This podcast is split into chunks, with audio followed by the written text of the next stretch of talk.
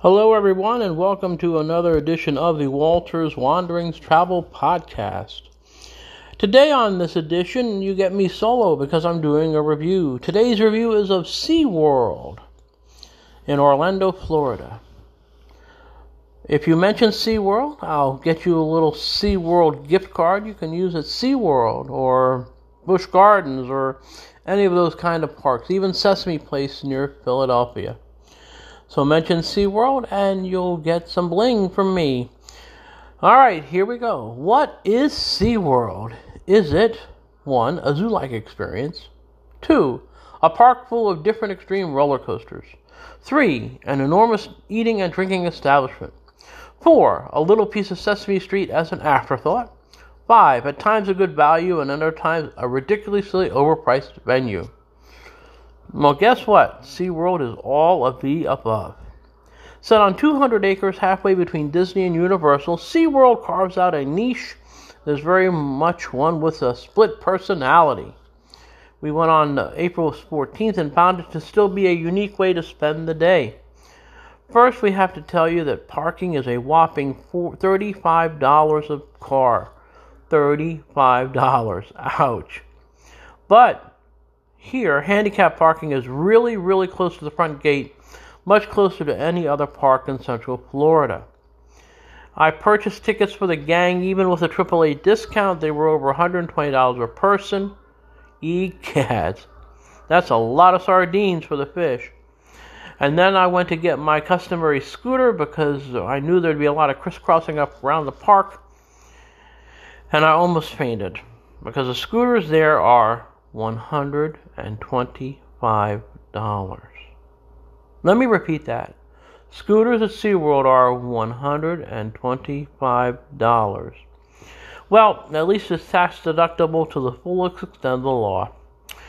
Now, there are five or six main animal experiences at SeaWorld. We saw three shows. One included mm-hmm. dolphins, one included whales, one included sea lions and otters. There was a wonderful penguin exhibit, manta ray aquarium, another aquarium with belugas, and more. You get the idea. Lots and lots of sea life at SeaWorld. The three show experiences are in three different areas of the park, so get your walking shoes ready. Note that the whales only do two shows a day. The other creatures have more frequent shows. Now, you can, of course, and will get upon arrival the listing of the show schedule, and there, of course, is a SeaWorld app, so you can plan everything ahead and do that accordingly. Now, the shows themselves are highly entertaining and are very family friendly, and I was able to get some really good pictures with my dumb phone. Um, a lot of times, you know, the pictures don't come out, but mine actually did. Um, the word to the wise is arrive around 20 minutes before showtime. You'll be glad you did because you'll get a good seat. You won't be way up in the hinterlands or over to the sides. Now, roller coasters. Inch for inch, this park actually does have more coasters than any other park in Central Florida. There are six coasters, including a water coaster and a kiddie coaster. We went on the main four Manta, Mako, Kraken, and Icebreaker.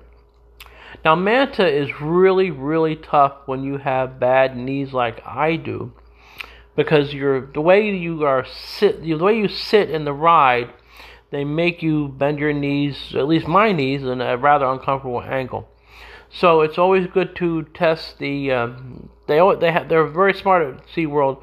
They have testing seats so you can test to see exactly how it's going to work for you. I went anyways because I know that for the two minutes of torture it's a wonderful ride and it really is. It's it's it's a great great ride now, Kraken does inversions and more, and Icebreakers goes forwards and backwards and does other things. I'm not, again, if you want spoilers, you can go find the spoilers wherever spoilers are found. But my favorite of the four big coasters is Mako. It reminds me of Candymonium and Hershey. There's tons of air. I, I love air. There are no inversions. I hate inversions. And it's a whole lot of fun. Now, another thing about the Busch Garden product and the Busch product, and SeaWorld is part of that, is eating and drinking. We were fortunate to go during something called the Seven Seas Food Festival. This is similar to festivals you'll find at Epcot and other amusement parks near you. The bonus here at SeaWorld was that you could buy a discounted uh, ticket that would get you 15 eats or drinks for $80. Now, this was an excellent value because we made out like bandits.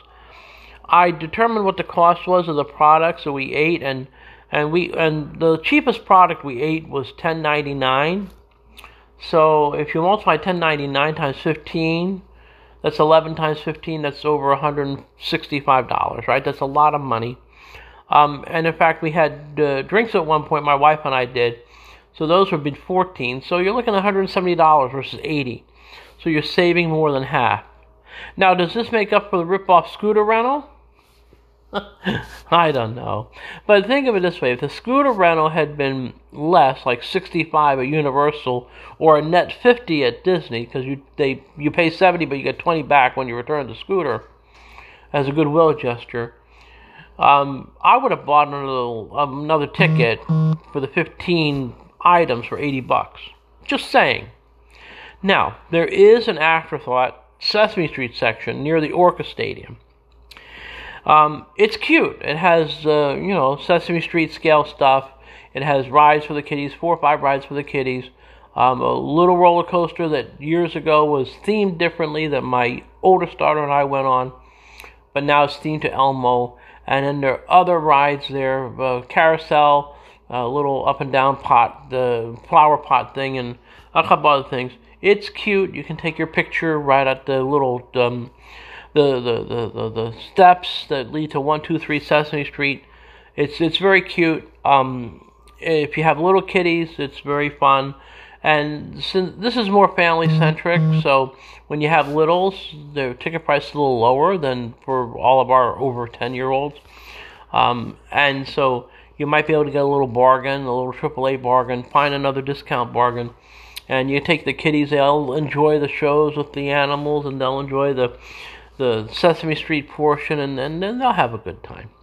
Now, here's some words of wisdom. Indeed, find discounted tickets and bring your own scooter and take advantage of any food festival discounts you might find in season. Now, also note that because of the way they schedule the different performances and where these performances are, you will have to crisscross the park. We crisscrossed the park three times. It was totally the way it had to be. So that's just the way it goes. And you have to understand that, you know, it's going to be the way it is. So just make a note that there will be some Fitbit busting, although not to the extent of uh, Islands of Adventure or Disney Park. We did arrive at 8:50 for a 9 o'clock opening. We were done at 5 p.m., ready to go back to our villa at the Old Key West Resort at Disney World. So this was good because we were headed north on Friday, so we were able to relax and recharge and get ourselves ready for the long drive home. Overall, SeaWorld um, depends on what your expectations are, depends on how much your ticketing is, depends on if you need a scooter. Um, again, if you have little kids, say five to nine, that's like the sweet spot. Um, it is recommended for that age group with parents. It's not that big of a park. You go Again, you just plan your day around the different shows. Kids love the shows, they're very entertaining. They'll learn something about the animals. You go to the Sesame Street portion, you hope there's a food festival. Um, the food otherwise is good too, although we only had food festival food um, because it is a Busch park and their food is actually better than most other theme park foods. So plan it accordingly. I'll be happy to help plan it for you. Again, mention the words SeaWorld, and I will make sure you get a little SeaWorld bling, a Busch Garden thingy and we'll take care of you. So, this is another edition of the Walter's Wanderings Travel Podcast. I appreciate you listening. Take care, and we'll have another edition for you soon.